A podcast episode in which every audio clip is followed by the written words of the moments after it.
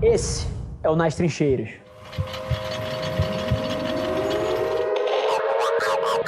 Quando você tem um propósito e você está querendo fazer alguma coisa, de você ouvir muito mais a sua voz interna e fechar um pouco o ouvido. E aí é, é curioso, tanto para os elogios de fora, das pessoas que viram para você e falam, porra, tá arrebentando, parabéns. Assim, por várias vezes eles não têm contexto se você tá arrebentando de fato. E se você começa a se iludir por essas narrativas, você pode se dar muito mal. E da mesma forma as pessoas que criticam que criticam o movimento de sair de uma grande empresa corporativa para empreender, que criticam o movimento de você, cara, abrir uma agência num mundo onde uma das principais narrativas no mundo da publicidade é que o mercado de publicidade, cara, tá indo por água abaixo, todas as ações dos grandes grupos caindo, quanto mais uma agência independente de alguém que não tem network no mercado, que isso, você tá maluco? Não, pô, eu quero. Isso aqui tá fazendo sentido para mim, tô enxergando uma oportunidade de mercado. E aí foi basicamente nas costas disso que eu construí resultados no negócio da família família. E aí, super curioso, acho que eu nunca falei disso. Mas mesmo tendo sido o principal motor das mudanças que levaram esse negócio para frente, eu ainda sentia, me incomodava ser o número dois ali dentro. E aí eu acho que foi um período muito curioso, era uma época, eu não sei, pô, todo mundo aqui deve me conhecer, sabe que eu produzo conteúdo pra cacete. Cinco anos atrás eu não tinha Instagram, não tinha LinkedIn, não tinha nenhuma rede social, eu não tinha nem rede social nem vida social by the way. Eu trabalhava, porra, 12, 14 horas por dia, de segunda a domingo. E essa introspecção ao meio do feedback, da execução, me ensinou muita coisa e construiu muito autoconhecimento em mim. Eu comecei a prestar atenção nas coisas que eu estava sentindo. E apesar de eu ser o principal motor ali dentro do negócio, eu sentia, pô, na hora que eu precisava pedir uma aprovação para fazer um negócio grande, eu falava, porra, não quero isso. Isso vai construindo dentro de você, isso vai aumentando dentro de você, isso vai aumentando dentro de você. Aí eu dei um primeiro passinho, porra, deixa eu tentar fazer um negócio aqui um pouco pro lado. Virei pro meu padrasto e falei assim, porra, eu tenho uma ideia, é um, uma nova unidade de negócio, é uma nova empresa, eu quero dar outro nome para desvincular do seu, por mais que eu vá usar pô, o capital da empresa para construir, eu quero dar outro nome.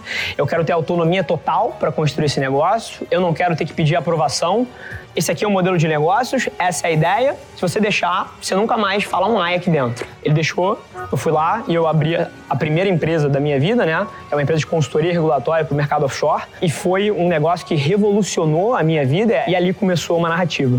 Mas mesmo ali dentro, ainda me incomodava o fato de que eu estava dentro de uma estrutura onde de alguma forma eu ainda não me sentia porra, o CEO ainda não me sentia tendo a pressão do número um, porque eu estava dentro de uma estrutura que teoricamente tinha me facilitado alguma coisa. E aí eu olhei, já tinha dinheiro no bolso, sim, já tinha alguma autonomia. Eu olhei, o que, que eu quero fazer? Como é que eu vou curar essa dor? Como é que eu vou, cara, resolver esse problema que eu tenho aqui de estar tá me sentindo número dois quando eu sei que eu tenho potencial, ambição e o que eu quero é empreender de fato. E aí eu olhei para o meu skill set, eu olhei para as equipes que eu tinha em volta de mim, eu olhei para as coisas que eu gostava de fazer, para as coisas que eu naturalmente era atraído a fazer. E eu resolvi abrir uma agência e a gente tirou a agência do chão, o escritório no Rio, São Paulo, trabalhando com as maiores marcas do Brasil. Se alguém que está sentado aqui eventualmente quer ter uma carreira empreendedora, eu gostaria de ter entendido isso aqui um pouco mais cedo. Número um, é a parte de convicção, que foi o que eu já falei um pouquinho antes. Nesse processo de construir alguma coisa única, que não existe no mundo, eventualmente, porra, questionar o status quo da sua família, pode ser a sua mãe te criticando, o irmão, uma pessoa do teu lado que até, porra, te ame, mas por medo de você se frustrar, vai tentar te dar algum freio, você precisa desligar as vozes de fora. Se eu tivesse ouvido todos os conselhos positivos, negativos que me deram ao longo dessa jornada, eu não tinha feito 50% das coisas que eu fiz.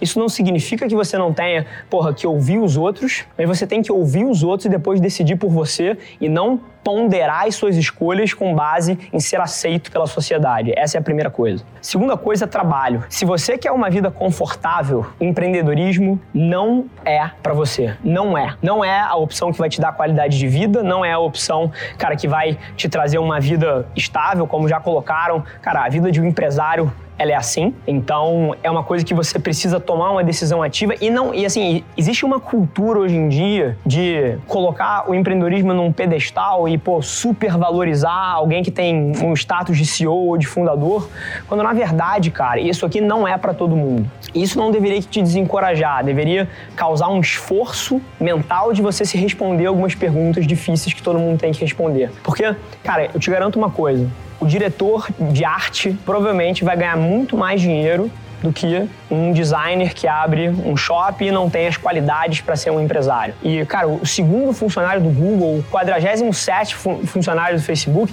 vai construir muito mais riqueza que todo mundo nessa sala juntos aqui. E não que dinheiro seja importante, mas a ponderação que eu queria que todo mundo fizesse é que a escolha que vocês estão prestes a fazer, ela tem impacto na trajetória que vocês vão viver. E vocês precisam escolher um dia a dia que caiba nas suas vontades de como você quer viver e não no resultado final do que você quer construir. Porque se você escolhe uma carreira, se você escolhe uma vida ponderada no que você vai alcançar quando você tiver 80 anos, você vai viver a sua vida inteira por alguns dias ao invés de viver os 80 anos felizes. Então essa é a segunda escolha que eu queria colocar.